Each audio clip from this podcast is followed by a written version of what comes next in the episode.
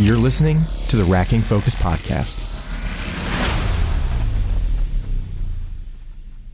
Hey, welcome back to the Racking Focus Podcast. I'm Josiah Blizzard. And I'm John Doyle. And we saw, Spider-Man: No Way Home. I'm really excited to sit in this car and have this conversation. Like, I hope that the people here are ready for the ride that we're going to take them on. There are massive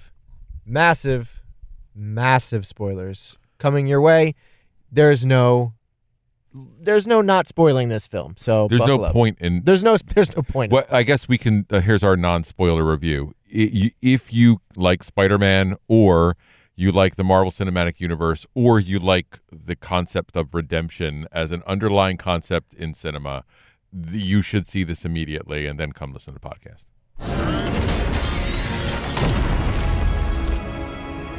Hello, Peter. Hi? Do I know you? What have you done with my machine? Your machine? I don't know what you're talking about. I don't know. What machine? Do you want to play games? Catch!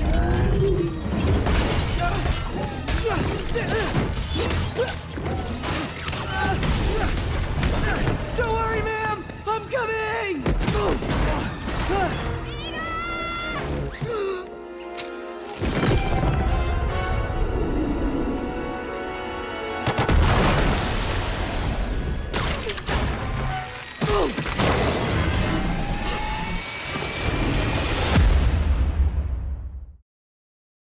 All right, so let's dive right in. Spoil this freaking thing. Let's go. I just watched the Tobey Maguire trilogy this week. Didn't get a chance. I've never seen the Andrew Garfield films. I did a 4-minute recap or something like that of each film, so I understand what's going on. Oh my gosh! I having grown up with the Tobey Maguire, I can't even talk. I'm so amped, man. Fine. Having grown up being 10, 11, 12 years old when those films come out, this was it was pure nostalgia flowing through my veins. It's like the Spider-Man film you want to see, that you wish you could have seen as a kid. I don't know how to describe how fun that was. I agree with you completely. I want to say, just as from a business person's standpoint, Marvel literally just said, Sony, this is how you should have done all of the other movies with these really fine actors. Look at who you had. Look at what you could have done. Yeah, seriously. I mean, okay, so let's just real quick. Again, there's massive spoilers. I don't think we've necessarily spoiled anything yet. No. But we're going to. Let's just jump in and say everybody who was in this film, and we'll just go from there. Okay, great. Okay. Goblin was better than ever. Truly, yes. A masterful actor, right? Yeah. But just allowed to just do the whole Willem Dafoe package. I think his best performance as Goblin. It didn't feel cartoony, right? Right. That's the thing. He felt so evil. And dangerous. Yeah. Yeah. Oh my gosh, he was frightening. Doc Ock, we knew was in this from the trailers again. So again, not really a spoiler. And I like I expected him to be more evil and more villainous, but from Spider-Man 2, he's really just so conflicted, and it's never right. And that's what all the villains in the Maguire series were like. They were all these conflicted. And they're not villains. They've been manipulated by this evil that surrounds them, and it's carried into this film as well, with every villain, right? That's every Spider-Man villain that we've seen has been corrupted in some way, whether by choice or I don't know. But Ock's character in this, I loved that he was on Peter's side for the second half. Yeah, I mean, for the most part. Let's not get lost in that yet, though. Let's finish up. That's who fair. There's so much to talk about. We saw Sandman, right? Sandman, yep. The Lizard. Lizard. Electro. Electro, right? Electro. They dropped one real early. Did not expect for Daredevil to drop in. Well, technically for Matt Murdock to drop in.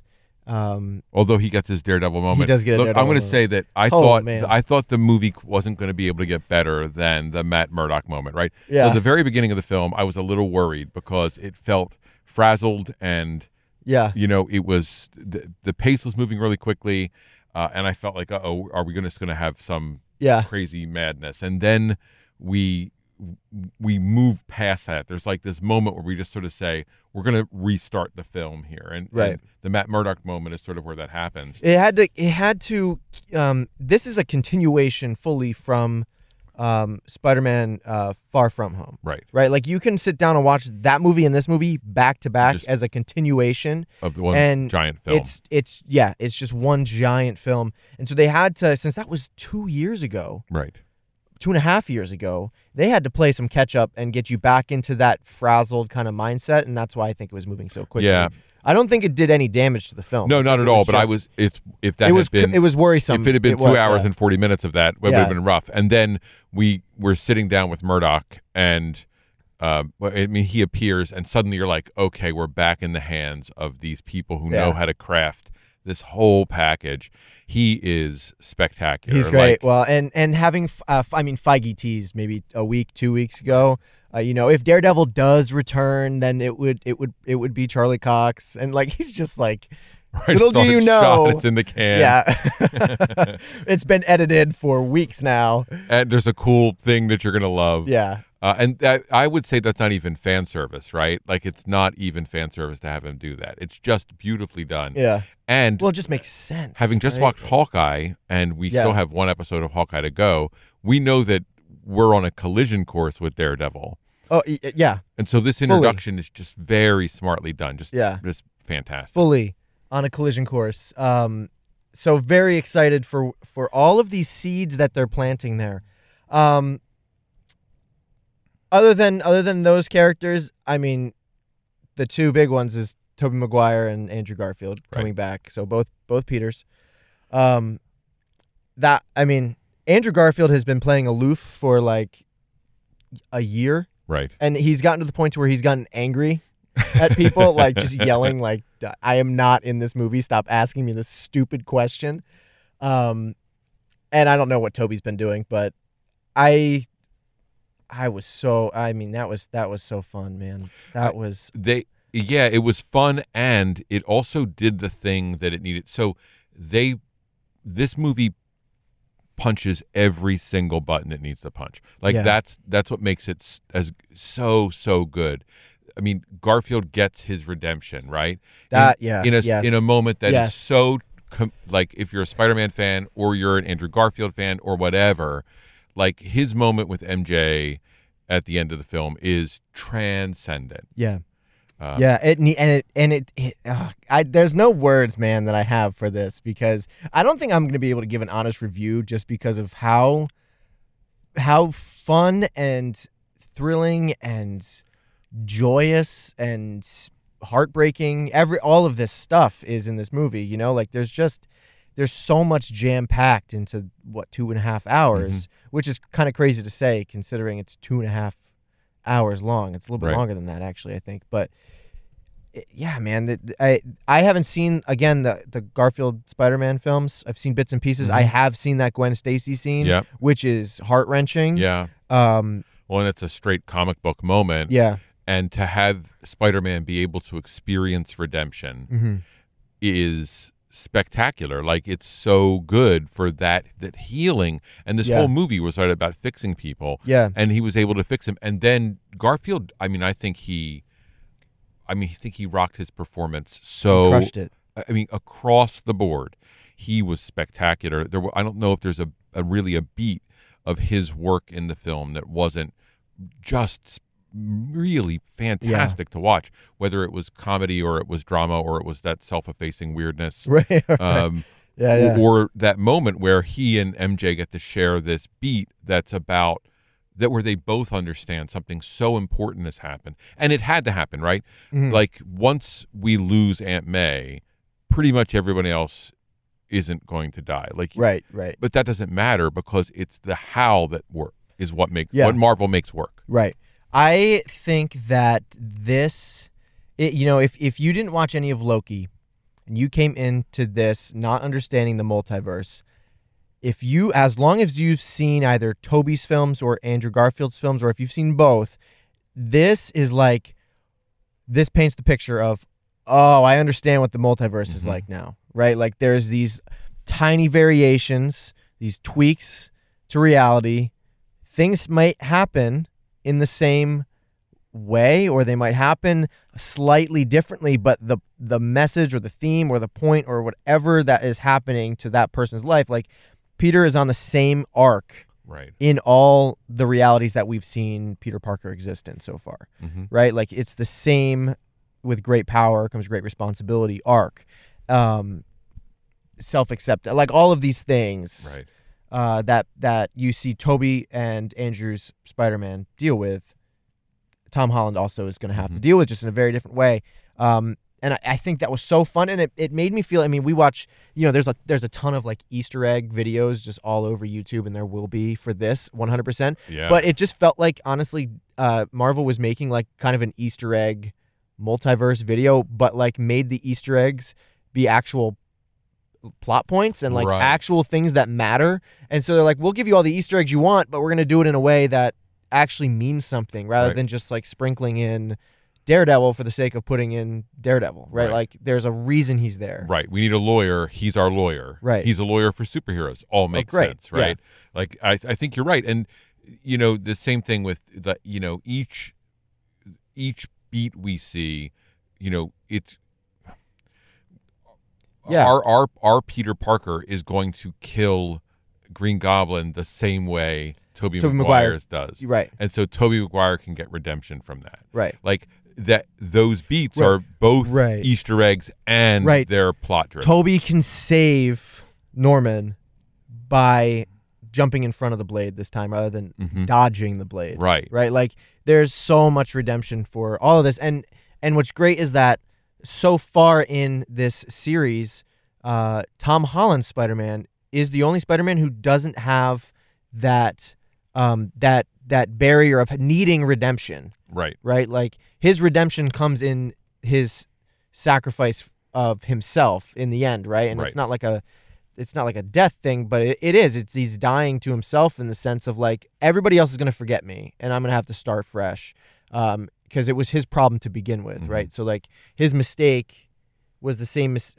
I can't say that. Tobey Maguire's and Andrew Garfield's mistakes were like letting Goblin die and letting Electro die and like all those people, because you know you kind of have to, it's part of this whole superhero thing, right? Like what happens, but there's this redemption thing that comes with Spider-Man who wants to save everybody and he can't do it. Tom Holland hasn't had to really deal with that, so I'm wondering if at some point in this next three, he's signed on for 3 more films, I'm wondering in the next 3 films they've essentially rebooted Spider-Man with Tom Holland again. No, right, absolutely. Right, like they just rebooted the series at the end of this movie, and so we'll see where that goes. But yeah, very exciting movie. Yeah, so very exciting. So like, there's redemption after redemption. We have that over and over again, and we also have this cool thing that all of those universes are going to get their people back, right? And they're all going back better than they left, right? Like, right. So, and it makes me question, like, when Norman goes back, I'm assuming that all of these, what it sounded like, right, was all of these villains were pulled out of their universe at the time right before their death. Right. And so now Norman will go back to Tobey Maguire's Spider-Man right before he's going to get stabbed, and he will, I'm assuming Doctor Strange will send him back at the same time. I'd assume so, and Tobey at the same time too, right? So like they're gonna sort of appear in these. Well, actually, Tobey was much older, right? This is all, those two guys are older, and that's. But they'll come back, and there'll be a redemption moment there. Yeah, things will change. Right. So what it means now is that Norman Osborn can have a relationship with Harry, and that things may be altered a little bit. It's just, I don't really understand. And that's a multiverse. And so you can just let that go because this story's telling us that, and it's the Aunt May thing, we can't avoid the tragedy in Spider-Man's life. Yeah. But that tragedy will always be a tragedy that leans you towards being a better person. Right. And I thought that moment was really something else too. I mean, that you know, it makes me beg the question of, you know, is there an Uncle Ben? Was there an Uncle Ben in Tom Holland's universe? Because I if there was, I can't remember if he's mentioned him or not, and if he did, it was very quick in a single line. But his loss isn't the loss of the Uncle Ben of our others. And May is the Uncle Ben in this. So I love the gender swap. I love that. Yeah. You know, a movie ago or two movies ago for Spider-Man, I never would have guessed that Aunt May was going to be, you know, the Uncle Ben of this series. So I loved what they did there, and it was you were kind of waiting for it in that scene. At the second she says those words, you know, it's there's so much weight. Right. So much weight. Well, and they did such a nice job with her not just being dead. Like, it's so important to give time. And it's not like you didn't realize, oh, she was really hurt. She's not a superhero. Like, what are we talking about here? Right. But you are in the film and you let the film take you on the journey. And that's the sign of good storytelling. Yeah. As opposed to, you know, like it being an Easter egg for us. Oh, look, it's our Uncle Ben stand-in. Right. It felt so motivated and so right. Everything felt like it was in the right spot at the right timing and the right pacing and the right position. Everything just felt right. And so did all the acting, too. Like, Tom Holland's performance over that was... It was hard to watch, man. Like, that was... all the actors in this film did a great job. Yeah. Well, in what must have been... a bizarre closed set environment with the madness of the level of special effect that's running through this film. Yeah. To have the ability to be that sort of focused emotionally with all of them. The other thing I want to say too is that we're talking about these rich, deep emotions. There's so much humor in this stinking movie. Like, there's so much humor. Yeah, I mean, when you get three Spider-Mans together, you just have a bunch of witty comments flying about, right? Like, I mean, but the supporting characters too are just everybody's just so fun to watch, and you have to have that humor to balance out, you know, Goblin and Aunt May death, right? Like, all of these things need to be there, but even the villains are funny. No, that's what I was like, right? Like, so they're able to like. They're just humanizing all of these villains, which makes them less comic booky, I guess. Cartoony, right? Less cartoony. That's that's the exact word I'm looking for. Less cartoony, right? Because Doc Ock isn't necessarily funny in Spider-Man 2, and neither is Goblin, and like they're not funny. I again haven't seen the Andrew Garfield ones, but everybody had even if their lines weren't delivered for comedic purposes. They made them feel, it made for a funny beat, right? Like, Lizard says something at some point, and I'm like, that's funny. Right. I don't think he meant that as humorous, but that was funny. Right. The direction, the pacing, the writing, all those things drove us into these moments where we have real humor. And it starts right from when we walk into, it starts from the very beginning, but when we walk into Strange's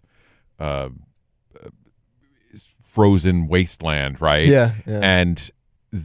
we're already having jokes, right? And those jokes are entertaining, but they're also character driven. And Strange is Strange. He's turning into. I mean, he's become more humanized. Yeah. We needed to see him here, though. I mean, so much of this is about understanding that we're headed on a journey, and now we're there. Like, we're on the ride for the next year. It finally feels like Phase 4 has actually gotten itself into gear, right? Like, the car is actually in motion now. It felt like we were kind of sitting in a parking lot for a little bit, just trying to we're just circling the parking lot, and now we're out on the highway. So yeah, things are going to be moving quick, I think, over the next couple of movies. But yeah, I mean, I think you're right. I think the humor that's in this film, it does a good job of not undercutting the emotion or the drama either. Like, there's movies that will use humor, particularly for me, the sequel trilogy for Star Wars uses humor in a way that I find, like, it just cuts the drama away. Like, it doesn't make an emotional impact anymore when you use that sort of humor. But in the MCU here, especially in this film, it is character driven. It's allows for more development. It pushes the story forward, and it humanizes these comic book characters, right? These what is very cartoony, like people, right? Like, right, and that's one of the problems of those original 6 Spider-Man films is they end up making a cartoon choice often. Oh man, as opposed to a comic book choice. I watched Spider-Man 3 last night, and that thing goes off the rails so fast, so quick. Steph watched it with me last night. She had never seen it. She couldn't believe what she was watching when Spider-Man starts dancing down the street. She could not believe what she was like, is this over yet? We need to go to bed. This is stupid. And the cartoony is the thing, right? Yeah. That we do want to avoid, and MCU has figured that out. But that because they're honoring Stan Lee's vision of this form of entertainment that has that quip that's present in amongst the tragedy. Yeah. And so it just works wonderfully. Like, the humor is exactly right. What do you think about Stephen Strange? Talk about Stephen Strange in this film. Well, he's not. I learned he's not Sorcerer Supreme. Right, great. I did learn that. Didn't realize that. But yeah, I mean, Benedict Cumberbatch, man, is just, he's so great to watch in everything he does. And it's always fun to watch him as Doctor Strange, and he's just kind of like, he's just kind of there, looming in this, and he knows less about all of this than I thought he did, and so I'm excited. Like you said, he needed to be there because of how fast the rest of these films are gonna push us forward so quickly, and for his film to be the next film, Multiverse of Madness. To be the next film, like, you needed him in this movie, 100%. If we didn't get him, we would have been completely lost. He's got to fix. I mean, he didn't.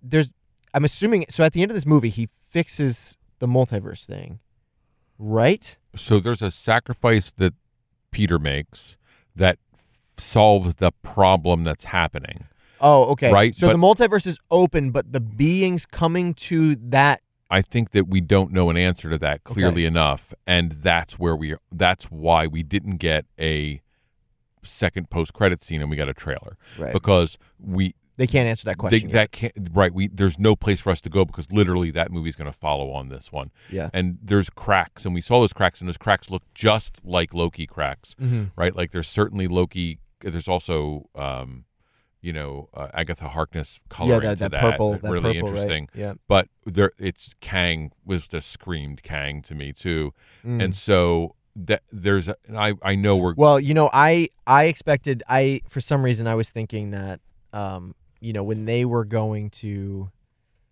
were saying like, hey, do you have this place? Is there's this place where Peter goes to, like, they said the Chrysler Building, Empire State, and I was like, Avengers Tower. It would only make sense for that, and I was expecting to see like a Kang sign on top of the tower for some other tease to be in there, just to remind us that Kang is still around, looming. But part of this is that there's cracks or something broken that gets resolved, but we saw figures coming through who are going to be like, if you want to know who they all are, you should go watch. Yeah, go watch Screen Crush or the New Rock Stars or something like that. They're going to just pick them all out. Here's Rhino, here's this guy, right? And that's great. Like, that's cool. But more importantly, the fracturing being resolved feels like it's not permanent, right? And the multiverse breaking can't be Spider-Man's fault either. Like, something else has to happen. Well, and so it feels like the multiverse was opened, right? Like, almost like this portal was opened. And these beings, everybody who knew, it was like this weird piece of code that was written. Like, anybody who knows Peter can come through, but if you don't know who Peter is, you're not coming through. Right. And so, like, it causes all of those villains to come through, and all of the other people, all of the other Peters, and I'm surprised no MJ's made it through either. Like, that was my other thing was I was thinking about was like no Mary Jane's. Made it through. No Aunt May's made it through. But it feels like the movie had made. I mean, it's all plot driven, right? Yeah, like, where, yeah, why, yeah, absolutely. Why, that's where that might have become the Easter egg fest that we wouldn't like, right? Right. It would have gone a step too far. Right. Streamlining. It definitely would have felt too cluttered. Mm-hmm. I think if you had Kirsten Dunst appear in the film, like, it just wouldn't have made sense. And people couldn't have their emotional beats with our Spider-Man universe, which is what this was about, right? Yeah. And by having those emotional beats with our Spider-Man characters, they were able to heal themselves, right, outside of their own universal laws or whatever is there. Yeah, definitely. But so, like, that, I thought that was there is this fracturing we're going to have to deal with, and I'm wondering, like, how where Loki, this film, WandaVision, like, how are they aligned? Yeah. Because that alignment may well be what is going to get us to the next film. From Multiverse of Madness to the next... To Multiverse of Madness. Oh, like, I see. It may be that Loki's happening now, or... Well, Loki's happening... Loki's not happening and is happening all at once. Right? Because... time isn't linear, it's this loop, this circle. And so, yeah, that's happening all at once. And that can't be resolved because there's a Loki season 2 that has to resolve it. So, like, it just feels like we're in this place where it's so exciting to think that they know what they're doing. Yeah. And we get to explore it.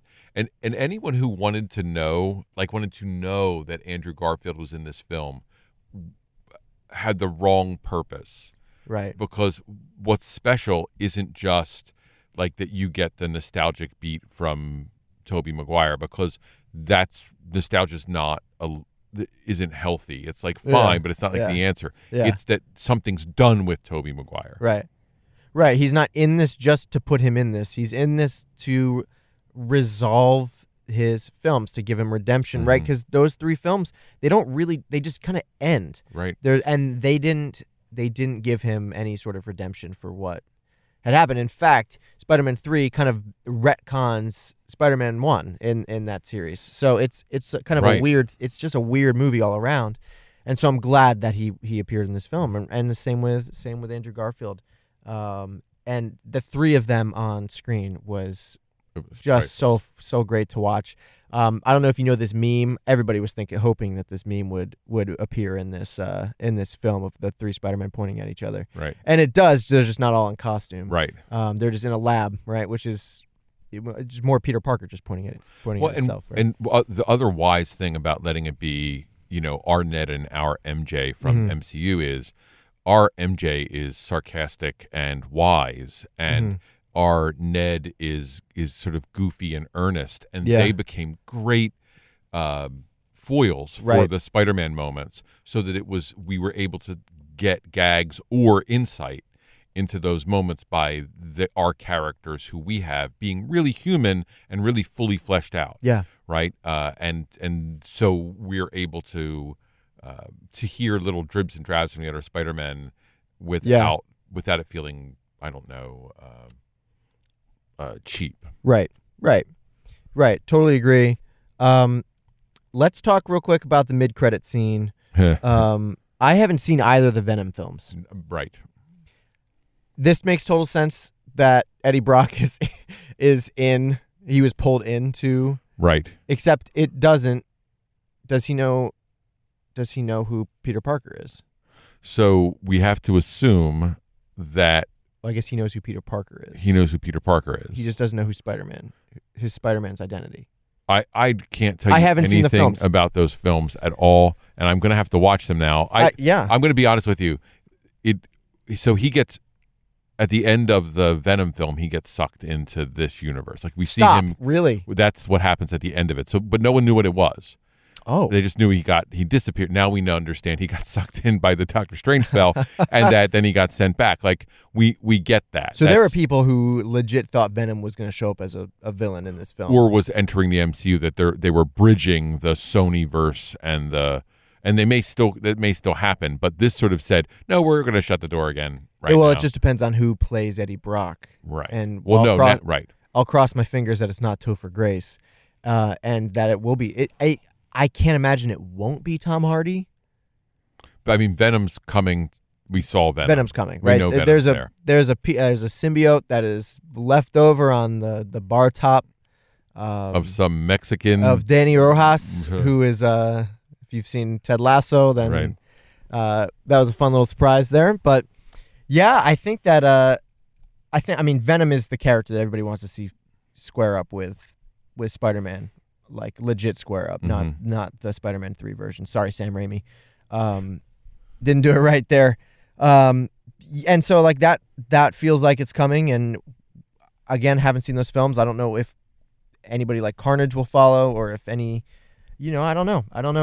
I can say that Adrian Toomes is still in prison somewhere, I'm pretty sure. The smartest thing they did here was Sony is going to make so much money on purchases and rentals of the other six Spider-Man films. You do the work for us. Right. We'll collect the royalties, and you guys do the hard work. People will watch all those old films, and they will watch your two Venom films, because all of them have suddenly become important to understanding this movie. And like when we were walking out of this theater, it was a panorama of Spider-Man geeks. Like, I go to a lot of superhero movies, but this was over-the-top Spider-Man geekdom. Yeah. And those folks are, I mean... They were great to watch the film with. Oh, they were great to watch the film with. But they were all theorizing, right? Which means they're all going to go back and watch those freaking films over the next week. Oh, they're not going to... They're probably going to come to the theater another 3 times. Oh, yeah. Like, they're going to have to. I mean, at one point in the film... you know, 3 Spider-Mans jump off of the Statue of Liberty, and I feel like this is like a Comic-Con here. Like, this is like there's just Spider-Man everywhere. And you look around, there's like guys in sweatshirts, and their hoods are up, and it's like a Spider-Man zip up all the way. Spider-Man it's ridiculous. So fun, man. So fun. So Venom's coming. I mean, I don't know what else they do. I mean, I imagine that Spider-Man will appear in some other ground level show, film, something, right? Like I feel like at some point there's going to be Spider-Man with Daredevil, Spider-Man with Kingpin potentially, there, Spider-Man with Punisher, like who knows? Like there's like you've opened the door through things like Hawkeye and this film and just everything else that they've done to say like, okay, we can just literally have people now just pop up for 10 minutes, 15 minutes throughout the course of a 2-episode, I don't know, like 6 episodes, they pop up for 2 episodes of it, right? Like he could just show up and it can be complete CG, and you just got to get Tom Holland into voice act for you, right? Like you don't have to do anything. He can just swing by. So the options are limitless here, and I'm very excited for wherever they go next. But I'm glad Tom Holland's staying in the role for the next 3 movies. I really enjoy him. I mean, after watching, again, the Tobey series and the snippets of Andrew Garfield's, Tom Holland, I think, is my favorite to watch, although I have appreciation for the other 2. Yeah, I think that these are really just well-crafted, well-designed movies, and they feel like comic book movies, right? Like they do, and that's what the MCU is able to do. Yeah. And I'm just amazed that, 20 years into this experience, that they're still able to produce innovative, fun, like novel presentations that when I watch the film, I'm like, there's nothing in this film that's ultimately surprising. Right. Do you know what I mean? No, yeah, absolutely. We know these villains. We know what's going to happen. We know that there's the idea of redemption's going to be there.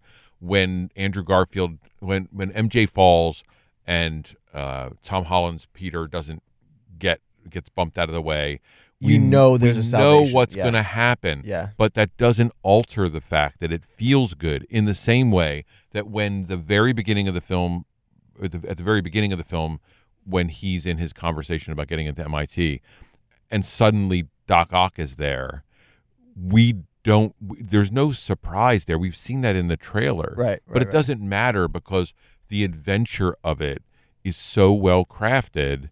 And that doesn't mean just web spinning, right? It means each individual beat. There was all that conversation online about, oh, look, Doc Ock is going to be the big bad because he's taken over the nanoprobes. And in fact, it's the It's the opposite. It's the opposite, right? Right. But that's not a surprise. It's just a well-crafted movement of drama. Yeah. It's just well-designed. And we know that Green Goblin's going to come. Well, he comes sooner, sure. That's surprising that he comes sooner. But he's still present. That bomb needs to blow up. Well, right. And you know he has to turn. Like, you know that they all have to disagree to changing, or else there's no movie. Right. Right. Like, if it's just Spider-Man, like, helping these guys out, like, that's, I mean, that's great, but that doesn't make for a fun film. And so, you know, at some point, something's got to go wrong. Something's got to change. But that doesn't remove how well, when you write a story well, that doesn't make any difference, because each of the beats lands in a place where it's emotionally potent for us as an audience. Agreed. Absolutely. Absolutely. Where else you want to go with this? There's nothing that we could say, I feel like, that is going to, I don't know. It's this sort of thing where, like, you see the movie, you know what you're getting yourself into, and there's no point in me touching on, like, the cinematography or the fight choreography. Like, the fights were great. Like, they were fun. There's some new stuff there. That's all that needs to be said about it. Yeah, and right? Like, and you have to be fully aware that Willem Dafoe is not going to be doing a lot of his fighting, and so the fighting style there is going to be a lot of shaky cam, but you're going to forgive that. Or wide CGI shots. Right, like, exactly. Like, I mean, but it was fun to watch, though. Like, it was fun to see Goblin fight in a different style than he did 20 years ago. Absolutely. And, that was great. But, yeah, I mean, I don't feel like is there anything big that we're missing?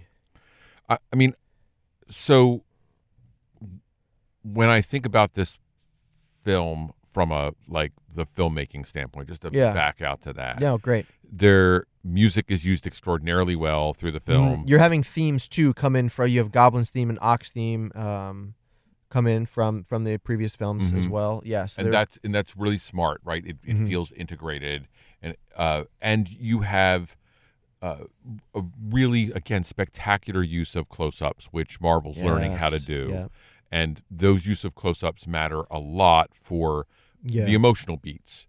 Right. There, in particular, there's a shot of Tom Holland's Peter staring at the J. Jonah Jameson's billboard or his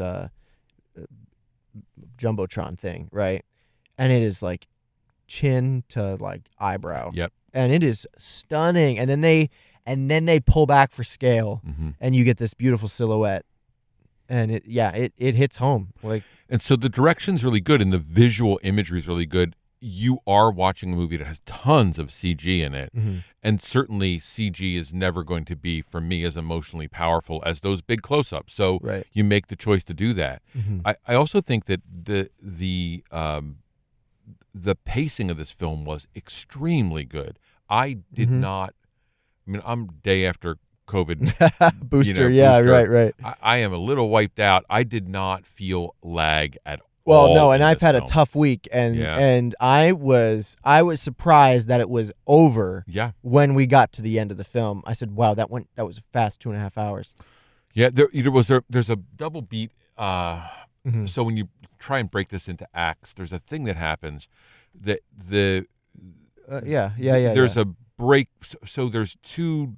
Disaster. Normally in a film like this, right, there's that moment where everything falls apart. Well, what's the first disaster? It's when everybody escapes, right? So there's the escape disaster, right, where Goblin is Goblin. And then there's the death. And those two pieces, one after the other, put us in such a position of tragedy. This does really mess with a whole three-act structure, right? Because there's this false start at the beginning. Right.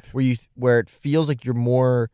This is the whole, like, Spider-Man's more worried about he's getting into college, and this reminds you that Spider-Man's a kid. Yeah, he's a senior in high school, for goodness sake. He has a life outside of Spider-Manning, right? Like, he has a life. Like, this is an actual human being who's trying to do things with his life. And that's what Spider-Man's always been, too, right? Like, how do you balance the two? And so you have that false start there, and then you go right into the action. So the first 20 minutes... You have two inciting incidents. I think that's what it comes down to. Right. Right. You have Doc Ock showing up, and then you have Green Goblin's, Norman's turn to Green Goblin again, right? And out of that comes Aunt May's death, which also counts as a midpoint. That's right. That's what I'm saying. And exactly. So it's this weird double. Yeah, it is like a weird double take of. And by doing that, it's like, again, you essentially erase Peter Parker suddenly. Mm-hmm. So when Aunt May goes, Peter's broken and disappears. Mm-hmm. And now you need the other two Spider-Men for the plot to continue. Yeah. And you reset your film in a way. Yeah. And you start with, all right, we're going to start again, and we're going to move It's moving back. Pieces on a chessboard to get them to the final attack, right? Like, it's really well done. I actually love that because it shows that you don't need to follow the standard beats to have a successful superhero film. You don't have to follow the same beat sheet, the same structure, the same act structure, the same, Hollywood... People like to say, like, Hollywood has this structure and they do this formula and all that stuff. And, like, John Watts clearly proves that you don't need to do that, or whoever the writers of this film were prove that you don't need to follow that structure. You can take, and I think that may be why it feels both fresh, but also what's going to happen. Yeah. Right? Like, because you're not stuck. Like, it's the reason the film feels so quick is because I couldn't identify specifically when the midpoint was or when the third act climax is, about to pop off. Like I was just in the film. Right. Like they just sucked me into the movie and that was that. Yeah. And we get that giant special effects moment in the mirror universe. Yeah. And then this, gosh, I forgot about that. This spectacular business. So I was thrilled that math won. Right. Yeah. Like, yeah. It's thrilling that, and then this film's credits are on graph paper, right? Like, there's something to be said about our three heroes planning to go to MIT. Yeah. There's something to be said about what the Marvel Universe wants to say about how we should aspire in our lives. Mm-hmm. And that was just a great moment where he's like doing math. You're like, oh, it's so cool. I'm good at geometry. Yeah. And it's not a good idea. The other thing about Peter... or our Peter Parker, our Tom Holland's Peter Parker, is he really is impulsive. Right. And he does not think things out that well. Yeah. He does need the other two. I mean, your credit song being three is a magic number is a double play, right? It's a play on three Spider-Men and it's a play on he and his two friends. And that there's something about that, like the fact that we get wound up in their magic math care, like their engineering desire is like a driving plot point. Yeah. And that's spectacular. Did you read a ton of Spider-Man comics growing up? So I had a period of time where I read Spider-Man. I started reading just before Punisher appeared for a block of time there. And then I read again a little bit later on. Spider-Man's not one of my favorite characters, partly because I'm a team guy, I'm a big epic person, right? Right. So Spider-Man was too ground level. In fact, old Daredevil was too ground level for me too. Yeah. I didn't read Daredevil very much until later in the runs. But the comics I read, there's a thing about Spider-Man comics that's about that like villain of the week, who's a big wacky person who, for all practical purpose, fell into a pit of snakes. There was a dude named Rocket Racer who was a like a roller skater guy. Oh, I think you've told me about this guy before. Yeah, so like, and who I loved that character. The black guy, like I loved that character. But that that's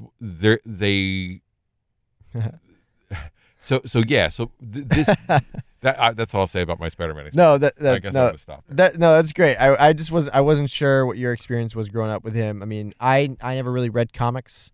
Again, my whole introduction to Spider-Man was really the Tobey Maguire films, and then you end up playing, Spider-Man on PS2 or something like that, and then, but it's cool to see. I think this film's great because it's going to bring multiple generations of Spider-Man fans together, and just it just wraps all these stories up in a nice little bow, and launches us into the next. Into the next trilogy. Yeah, it's. I mean, I think we are just seeing great popular filmmaking, right? So like, this isn't an A24 film, right? Right. And it's not supposed to be, but it still has the value of all of the craftsmanship, and that craftsmanship isn't just about pageantry. Yeah. And that's what makes this a good film, and it's what, when Marvel's at its best, that's what it's doing. Like, when we, those transcendent moments are moments where they understand that that's how it's going to work. What do you hope to see from Spider-Man in the next couple movies? What do you feel like is missing? What do you hope that you see them do?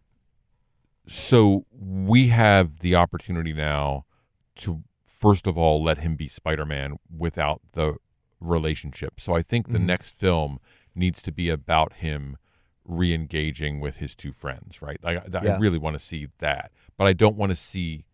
I want to see that be part of the process of the film, not the point of the film. Right. I think Venom is what we're going to see. I don't think we can avoid Venom being here. And I don't know if that's next or if that's one after that. But what I do want to keep in mind is, from my standpoint, these films are part of the cinematic universe. And so what I really care about is the interweaving moments. Agreed, yeah. What I want to see is him with other superheroes in his film, the way we had Doctor Strange here, where it's really a vehicle for Peter Parker and Spider-Man. Yeah. And we live his tragedy. Again, the Aunt May stuff, spectacular. But on the other end of it, other people swing their way in. Right. Because his relationship with others and what the joy of Spider-Man does is what, for me, makes those stories exciting. There was a great little tease from Electro. Oh, yeah. And saying that somewhere out there, I was hoping that you were going to be, black Spider-Man. Right. And Andrew Garfield apologizes for not being black. And I'm just like, yeah, you got to bring Miles in. And it feels like that's got to be the next thing that they do. And this, in a way, not that this felt like a test, this was really kind of like a big crescendo moment, right, of three Spider-Men being together. But we see that this works. And so, therefore, it would make sense to pair up Peter and Miles, or at some point for Tom Holland to pass the torch to a Miles Morales and become almost like a guy in the chair. That, in a way, but also I don't see Peter Parker going away. Yeah, I agree. As Spider-Man, but I think they need to be together at some point. If you think about three more movies and what will amount to, I don't know, 9 years or 10 years, there's a point where Holland is an adult.